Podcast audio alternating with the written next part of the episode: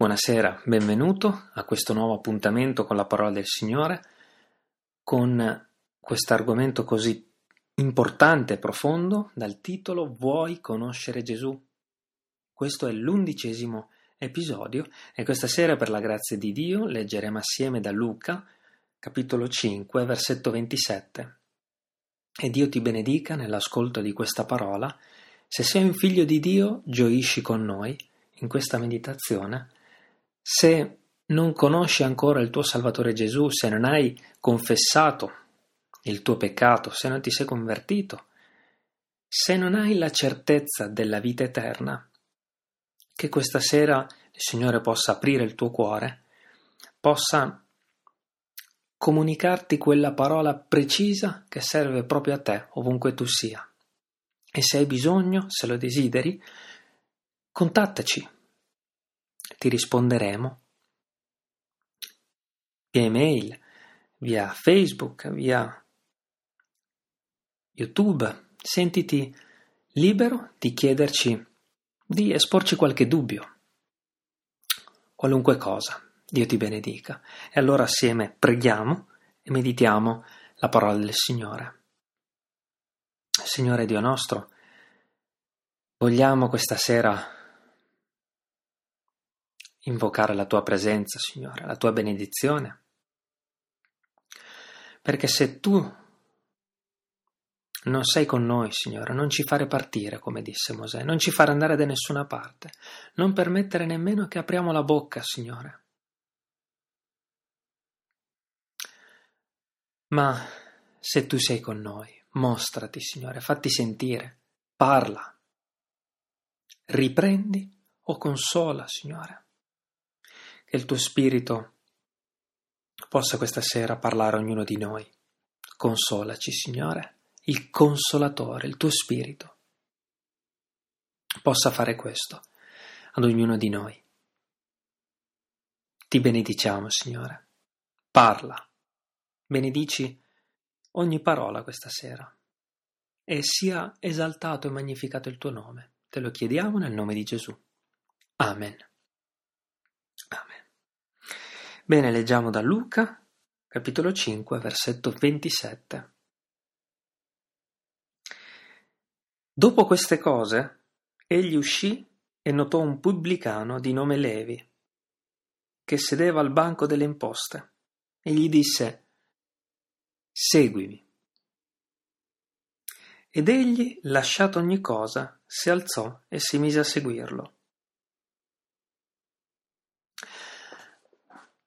Qual è il contesto di questa parola? Gesù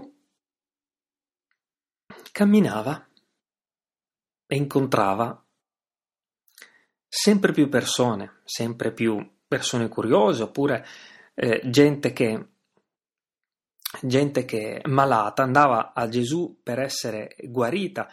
C'erano vari tipi di vari tipi di persone, vari tipi di culture. Ma è interessante questo esempio perché spesso le persone andavano a Gesù, avendo sentito parlare di lui, avendo, avendo sentito della sua fama, avendo magari bisogno di essere guarite, bisogno di un preciso, eh, di, precisa, di un preciso miracolo no? nella propria vita. E poi c'è un peccatore seduto che non sta andando a Gesù, non lo sta forse almeno nell'evidenza cercando, no? Non si è nemmeno alzato. Sedeva al banco delle imposte. E forse nella tua vita sta proprio succedendo questo, no? Che tu vivi la tua vita normalmente e sei seduto a fare le cose che fai sempre. Poi un incontro, una parola, un sussurro, un volantino, un video. Ma Gesù viene da te. Colui che ha creato colui per mezzo del quale sono stati creati il cielo, la terra, il mare, le foglie, le piante, gli uomini stessi, va dal peccatore. Non avviene il contrario a volte. E questo avviene perché quell'uomo, Levi, era uno dei peggiori peccatori. Questo avviene perché Gesù va a incontrare il peccatore perché lo ama. E mentre il mondo discriminava questi soggetti, Gesù invece andava a parlarci. Chi erano questi pubblicani? Erano, erano persone che eh, riscuotevano le tasse. Ok? E cosa facevano? Di solito rincaravano su quello che riscuotevano per ricevere la loro percentuale, no? E più rincaravano, più guadagnavano ed erano visti, um, erano visti, um, insomma, erano, come dire, discriminati sia da Israele che dai pagani, da tutti. E forse anche tu sei discriminato da tutti. Quando siamo nel peccato abbiamo proprio questa sensazione che tutti siano contro noi a volte persino familiari. È meraviglioso l'esempio del pubblicano, perché non avevano amici, se non magari i pubblicani stessi, cioè gli unici amici che abbiamo sono gli stessi peccatori come noi. Cioè noi abbiamo come uni, unica amicizia quelli che fanno le nostre stesse cose. E a volte non osiamo nemmeno avvicinarci. A qualcuno che appartiene, che riteniamo più santo, più buono, più... No, ci sentiamo soli.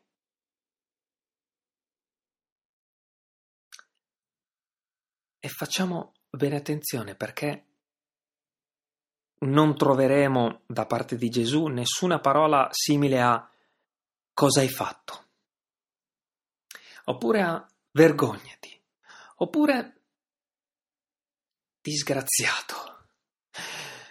Ti rendi conto di come sei messo? E non troveremo nulla di tutto ciò. Ma ci sarà una parola precisa. E quest- all'interno di questa parola c'è un significato ben profondo che cercheremo assieme di commentare. Seguimi. Seguimi. A noi sembra una parola priva di eh, chissà quale significato profondo, no? Ma in realtà questo seguimi vuol dire tanto, perché quel peccatore, così come te e me, come prima cosa, per seguire, doveva lasciare quel banco delle imposte. Quando Gesù si presenta davanti a te e ti dice seguimi, significa che devi lasciare. C'è una parola molto bella che dice se la tua mano ti fa cadere nel peccato, mozzala se vuoi entrare nel regno dei cieli. Tagliala nel senso spirituale no, delle cose, non mozziamoci. Ma chi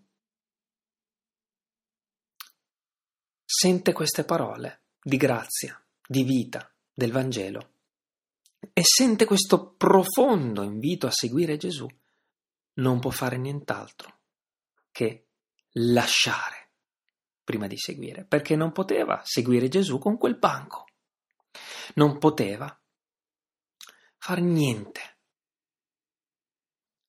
Tu sei paralizzato se non lasci il tuo peccato. Non puoi assolutamente seguire Gesù. Se stai cercando di seguire Gesù senza lasciare la tua vita, la tua condizione di peccato, magari non lo so in quale peccato sei, ma ne basta uno non entrerai nel regno dei cieli. Perché i figli di Dio, quando si accorgono del loro stato di peccato, lasciano e quello che dice la Bibbia fanno.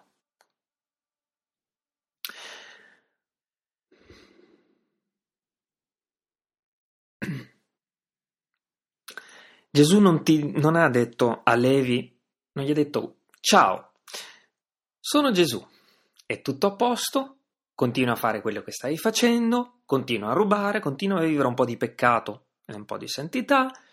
No. Gli ha detto, seguimi, molla la tua vita. E basta un peccato per non poter seguire Gesù. In Matteo, saltiamo un attimo a Matteo 14, versetto 28.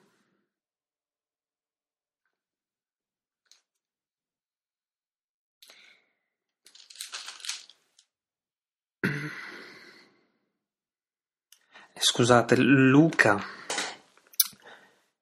Luca 14, 28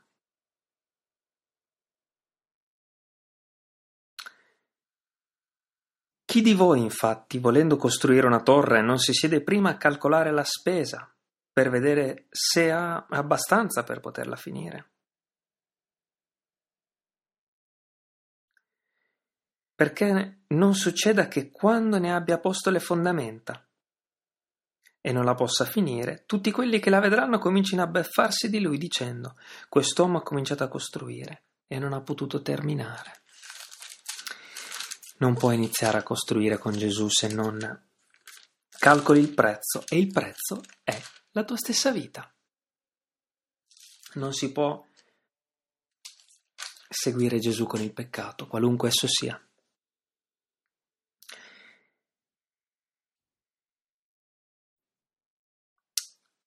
E ci devono essere tutte e due le cose. Lasciare il peccato e seguire, no? Noi vogliamo di solito o seguire o lasciare il peccato, facciamo una delle due no, ci devono essere tutte e due. Lascio il peccato, qualunque esso sia, una condizione di sporcizia nella nostra vita. E lo seguo. Se lascio e non lo seguo non serve a niente. Se lo seguo e non lascio non serve a niente. Versetto 29 di Luca 5. Levi gli preparò un grande banchetto in casa sua e una gran folla di pubblicani e di altre persone erano a tavola con loro. E Levi fece un convito. Stava festeggiando. Stava festeggiando di essere perdonato di avere ricevuto una nuova vita. E tu? Perché se stai festeggiando, automaticamente vedrai persone radunarsi attorno a te, tutte quelle che come te sono pubblicani, peccatori, ti accerchieranno e diranno ma anch'io voglio stare con Gesù, voglio vedere, voglio ricevere. Si riempirà di pubblicani la casa tua una gran folla di pubblicani e di altre persone erano a tavola con loro. Chi è stato perdonato ha tanto da festeggiare. Chi non festeggia e ha quel viso triste e sconsolato, che è sempre oppresso ancora dal peso del suo peccato, e perché non l'ha lasciato? Perché quando si lascia ci si svuota e si sente la libertà di una nuova vita con Gesù. Come dice la parola di Dio, le cose di prima sono passate, ecco, sono diventate nuove. La salvezza è contagiosa. E giustamente un peccatore vede il cambiamento di un altro peccatore e gli chiede come mai non fai più quelle cose di prima? Come mai non le desideri più? E anche lui vuole, vorrà anche lui. E i farisei, versetto 30, i loro scribi mormoravano E dicevano i discepoli di Gesù, perché mangiate e bevete coi pubblicani e con i peccatori? Il religioso se ne sta lontano ed è il primo tratto distintivo di chi è nella religione invece che nella vita. Non vuole stare con i peccatori. C'è, occorre spiegare molto bene questa cosa. C'è il Salmo 1 che dice, versetto 1, Beato l'uomo che non cammina secondo il consiglio degli empi, che non si ferma nella via dei peccatori, né si siede in compagnia degli schernitori. Cioè, questi farisei conoscevano il Salmo 1 e dicevano, se quelli sono peccatori, io non devo avere niente a che fare con loro. Abbiamo appena letto, beato l'uomo che non si ferma con i peccatori, che non sta con loro, ok? Ma se noi prendiamo la lettera senza l'interpretazione dello Spirito Santo, la prima cosa che dimentichiamo è l'amore. Perché sempre nel libro dei Salmi è scritto che la somma della parola di Dio è la verità. E se io prendo un salmo e su quello baso tutta la mia visione, senza considerare che nell'Antico Testamento erano costruiti addirittura campi per i peccatori che avevano bisogno di purificarsi se non consideriamo che erano costruite intere città per coloro che magari avevano commesso eh, qualche reato a fine di proteggerli.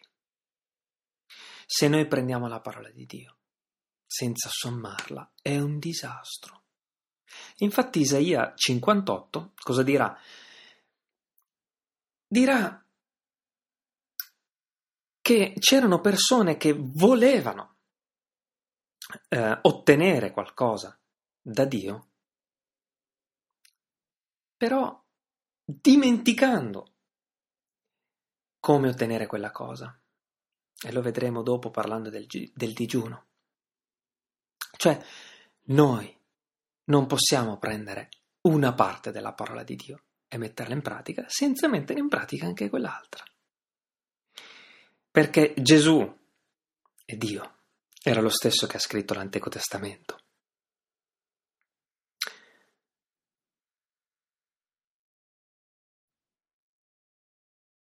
E come nell'Antico Testamento mandava i lebrosi al di fuori della comunità per non fare contagiare nessun altro, altri sì, gli dava un tempo per guarire. E una volta, um, una volta presentatisi davanti al sacerdote, una volta purificati, venivano di nuovo riammessi, no? Il peccatore, il leproso, deve essere purificato, deve guarire, non deve essere ucciso. Gesù non ti condanna per la tua lebbra, per il tuo peccato, ma ti guarisce se lo vuoi, altrimenti ci sarà un tempo in cui verrai giudicato, perché non hai lasciato il tuo peccato. E infatti Gesù dirà al versetto 31, Gesù rispose loro, non sono i sani che hanno bisogno del medico, ma i malati. Sei malato? Bene, malato di peccato, malato di idolatria, malato del denaro, malato del sesso, malato dei videogiochi, malato dei film. Sei un malato, spiritualmente parlando. Sei un peccatore? Bene. C'è il medico. È Gesù. E non ha senso nascondere il proprio peccato perché Gesù lo vede era andato direttamente da Levi. Versetto 32. Io non sono venuto a chiamare dei giusti, ma dei peccatori a ravvedimento. E se uscirai di casa tua e chiederai a qualcuno che non è un figlio di Dio se si sente giusto davanti a Dio o sbagliato, probabilmente la prima cosa che ti dirà è io non faccio poi chissà che cosa di male, sono una persona per bene. Gesù non è venuto per le persone per bene, è venuto per i malati, per i peccatori. Puoi dire a questa persona, mi dispiace per te, perché se tu fossi malato, Gesù oggi ti guarirebbe. Ma se quella persona davanti a voi vi risponde, guarda, non riesco a capire cosa c'è in me, sono cattivo, pecco continuamente, non riesco a migliorare me stesso, sono un buono a nulla e davanti a Dio sono sporco di peccato. Quello è un malato che sta per essere guarito da Gesù. Annuncia la buona novella. Ed egli ti ascolterà.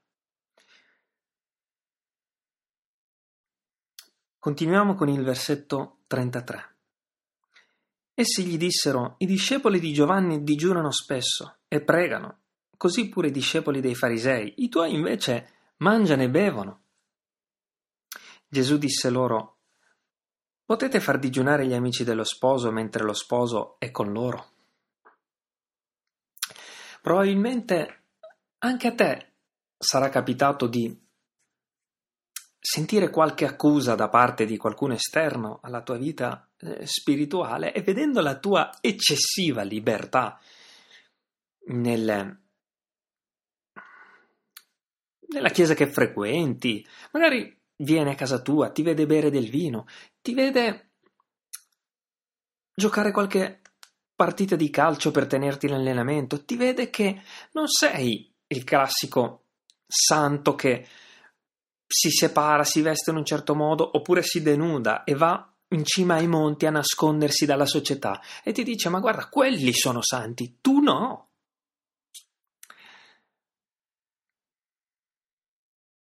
Tu vai al ristorante, a te piace assaggiare cibi prelibati, godi di un eccesso di libertà. Spiega a quella persona che dentro di te vive il figlio di Dio e tu sei gioioso, in pace e nella gioia. Non puoi vivere la tua vita come qualcuno a cui è stato tolto tutto, perché tu vivi la tua vita adesso come qualcuno a cui è stato dato tutto.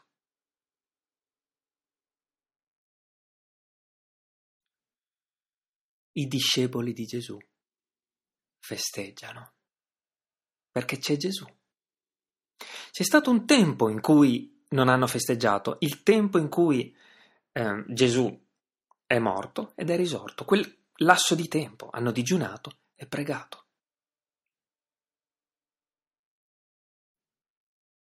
E poi hanno gioito nel giorno della Pentecoste, perché gli era stato restituito molto più di prima. E sebbene i figli di Dio digiunano ancora adesso quando hanno delle difficoltà o quando cercano eh, una maggiore presenza del Signore, comunque in linea di massima il figlio di Dio è nella gioia, non vive una vita di tristezza. Come il diavolo vorrebbe farci vivere con queste accuse. Queste sono le accuse del diavolo.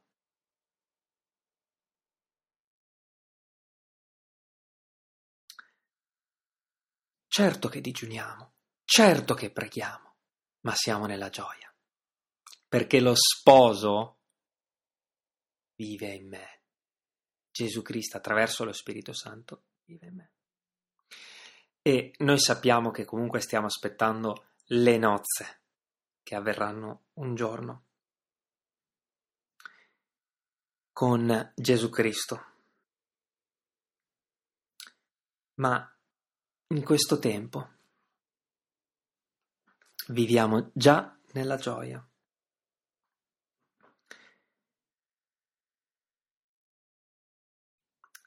Ma verranno i giorni, versetto 35, in cui lo sposo sarà loro tolto. Allora, in quei giorni, digiuneranno. Infatti l'hanno fatto quando erano chiusi dentro quella, quella sala aspettando quello che Gesù aveva promesso. E leggiamo dal versetto 36. Disse loro anche una parabola. Nessuno strappa un pezzo da un vestito nuovo per metterlo a un vestito vecchio, altrimenti strappa il nuovo e il vecchio, tolto dal nuovo, non si adatta al vecchio. Nessuno mette vino nuovo in otri vecchi, altrimenti il vino nuovo fa scoppiare gli otri. Il vino si spande gli otri vanno perduti. Ma il vino nuovo va messo in otri nuovi. E sono molto importanti questi esempi perché questi due esempi si riferiscono a questa nuova economia che Gesù, attraverso i Vangeli, ha dato alla Chiesa. La tentazione è quella di dire che si tratta del nostro cuore, un cuore nuovo, una vita nuova. Può essere anche questo, ma principalmente questi due esempi riguardano la nuova economia non più della legge, cioè dell'insieme dei comandamenti del Vecchio Testamento, ma di questa nuova economia della grazia. Cioè Gesù non è venuto a rattoppare, a mettere le pezze nella legge, perché l'uomo continuava a peccare, a dire va bene come la Costituzione nostra, no? Gesù non è venuto a mettere un nuovo comma, comma 1, comma 2, comma questo e comma quello, perché la legge era imperfetta. Ma ci ha dato una legge più forte, più grande, che ci permette di non peccare. Non so se mi spiego. Quando mai la legge, la vecchia legge, quella fatta, quella scritta, come mai non ci ha mai permesso di evitare di peccare? Perché non era una legge di vita. Questa nuova legge di vita non può essere contenuta se non da un cuore rinnovato da un uomo nuovo. Gesù non mette le pezze nella tua vita, cancella tutto ciò che sei e lo rifà. Tu non sei più una creatura che ha qualche pezza sulle ginocchia, qualche pezza sul braccio, perché il peccatore deve essere in un qualche modo aggiustato. No! La croce ha spazzato via il peccatore.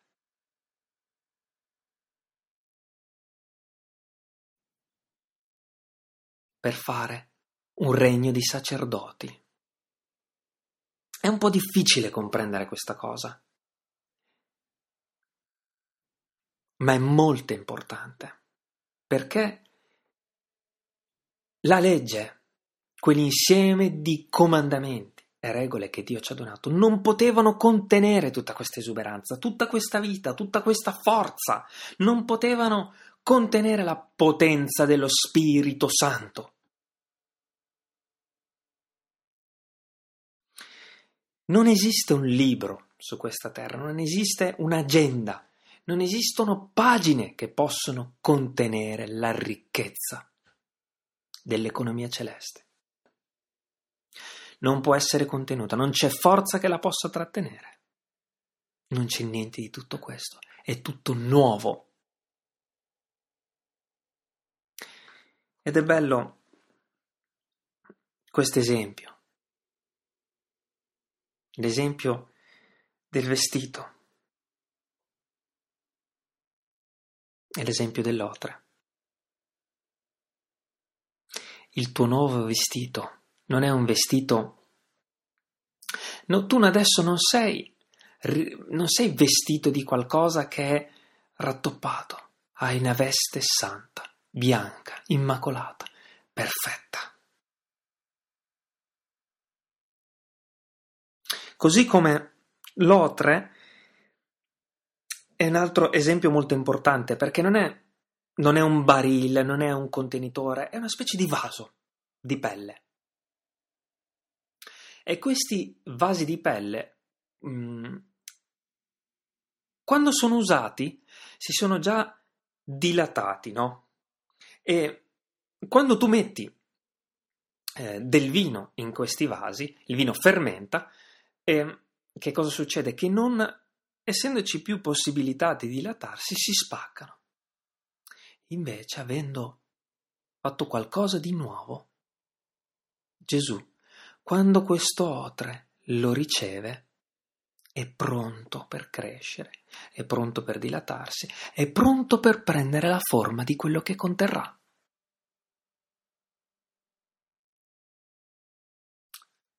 Gesù non è un meccanico che aggiusta e mette i pezzi di ricambio, ma è il nostro meraviglioso Salvatore e Creatore. Assieme a Dio Padre e allo Spirito Santo. Non aggiusta, ma crea una nuova creatura, capace di contenere tutta la ricchezza celeste. Rallegrati, perché sei un uomo nuovo. Sei una nuova creatura e le cose di prima sono passate e sono diventate nuove.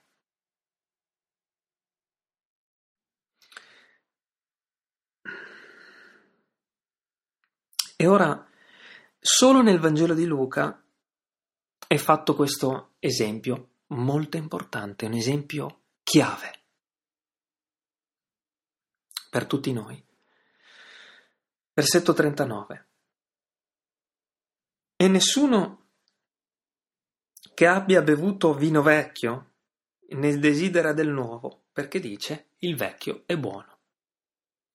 E è un esempio molto importante fatto in questo specifico caso. Sapete perché? Perché si presenta questa situazione. Chi è abituato a un certo tipo di vino, a un certo tipo di alimento, chi ha un certo stile di vita, chi è abituato a fare colazione con qualcosa di specifico, difficilmente cambia i suoi gusti, cambia le sue preferenze, cambia le sue abitudini. Ci sono delle persone che, avendo del vino vecchio, del vino invecchiato, non lo cambierebbero mai per del vino nuovo perché sono abituati a quel gusto, a quel sapore. E che cosa stava succedendo in quel momento? Che c'erano dei religiosi, dei farisei, che avevano quel vino vecchio e dicevano questo ci basta, è buono, accontentiamoci di questo.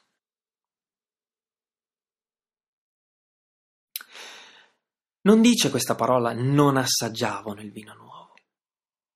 Questa parola dice che non desiderano quello nuovo. Lo rileggo.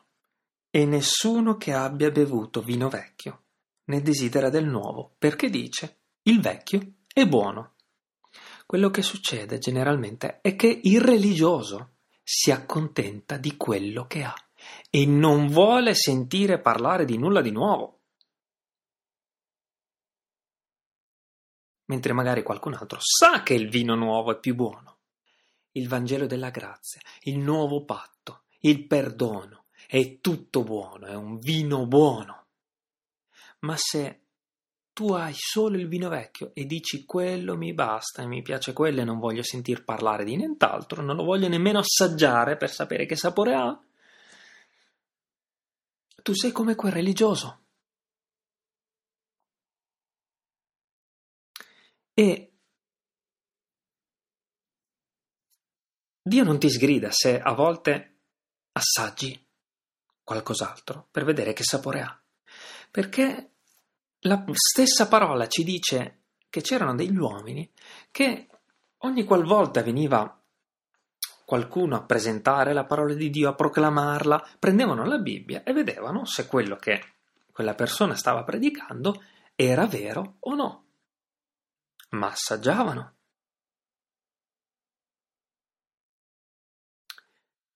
Ma se noi non vogliamo assaggiare, c'è qualcosa che non va. Perché un figlio di Dio vuole quel buon vino celeste. E nella mia vita io a volte ho dovuto confessare che avevo del vecchio vino e mi accontentavo di quello, per me era molto buono. Poi, una volta sperimentato di più della parola di Dio, ho capito che mi stavo accontentando di qualcosa che non mi avrebbe mai dato lo stesso, la stessa soddisfazione, lo stesso sapore, la stessa gioia, la stessa pace, la stessa allegrezza del vino nuovo. Anche Paolo, anche Pietro, tutti gli apostoli, tutti gli uomini di Dio nella storia della Chiesa hanno un giorno riconosciuto che avevano del vino vecchio e che il vino nuovo era migliore. Non si sono inorgogliti dicendo no no, il vino vecchio è buono. E tu? A che punto è la tua vita? Pensi che tutto quello che hai sia già abbastanza buono? O vuoi di più dal tuo Dio?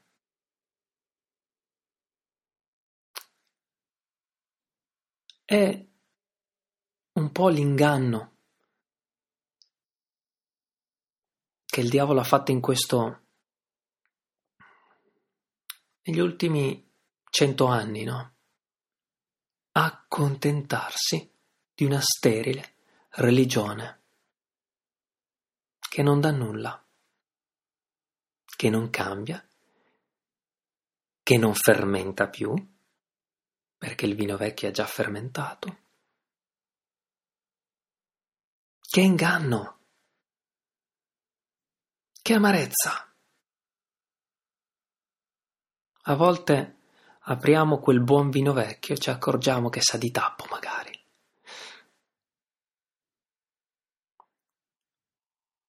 E noi lo volevamo tenere lì dicendo abbiamo un vino vecchio fantastico. Che il Signore possa rinnovare le nostre vite nell'ubbidienza. Quando ci dice seguimi, o quando ci dice guardate il vino nuovo, lo vuoi?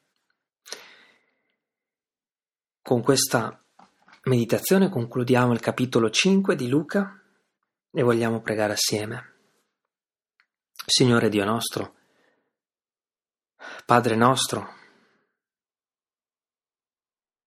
due cose abbiamo imparato questa sera, Signore. Una è quella che ci è chiamata a seguirti. E questo seguirti comporta tante cose, prima di tutto il lasciare. E come conseguenza molti non capiranno, molti ci accuseranno, ma noi saremo nella gioia, a banchettare, festeggiando il perdono. E poi, Signore, vogliamo assieme chiederti di fare fermentare quel buon vino nuovo che ci hai donato, Signore. Fa lasciare al peccatore religioso il vino vecchio, fagli assaggiare questo buon vino nuovo, che solo un cuore rinnovato può contenere, Signore. Quella legge, la legge fatta di carta, di regole scritte, è stata sommersa nella vittoria del Vangelo di Gesù Cristo della croce. Un vestito nuovo abbiamo, Signore, vestito di santità. Signore Gesù, benedici chi sta ascoltando, benedici la tua Chiesa, benedici questa parola per chiunque la ascolterà oggi e nei giorni a venire. Nel nome di Gesù. Amen. Dio ti benedica.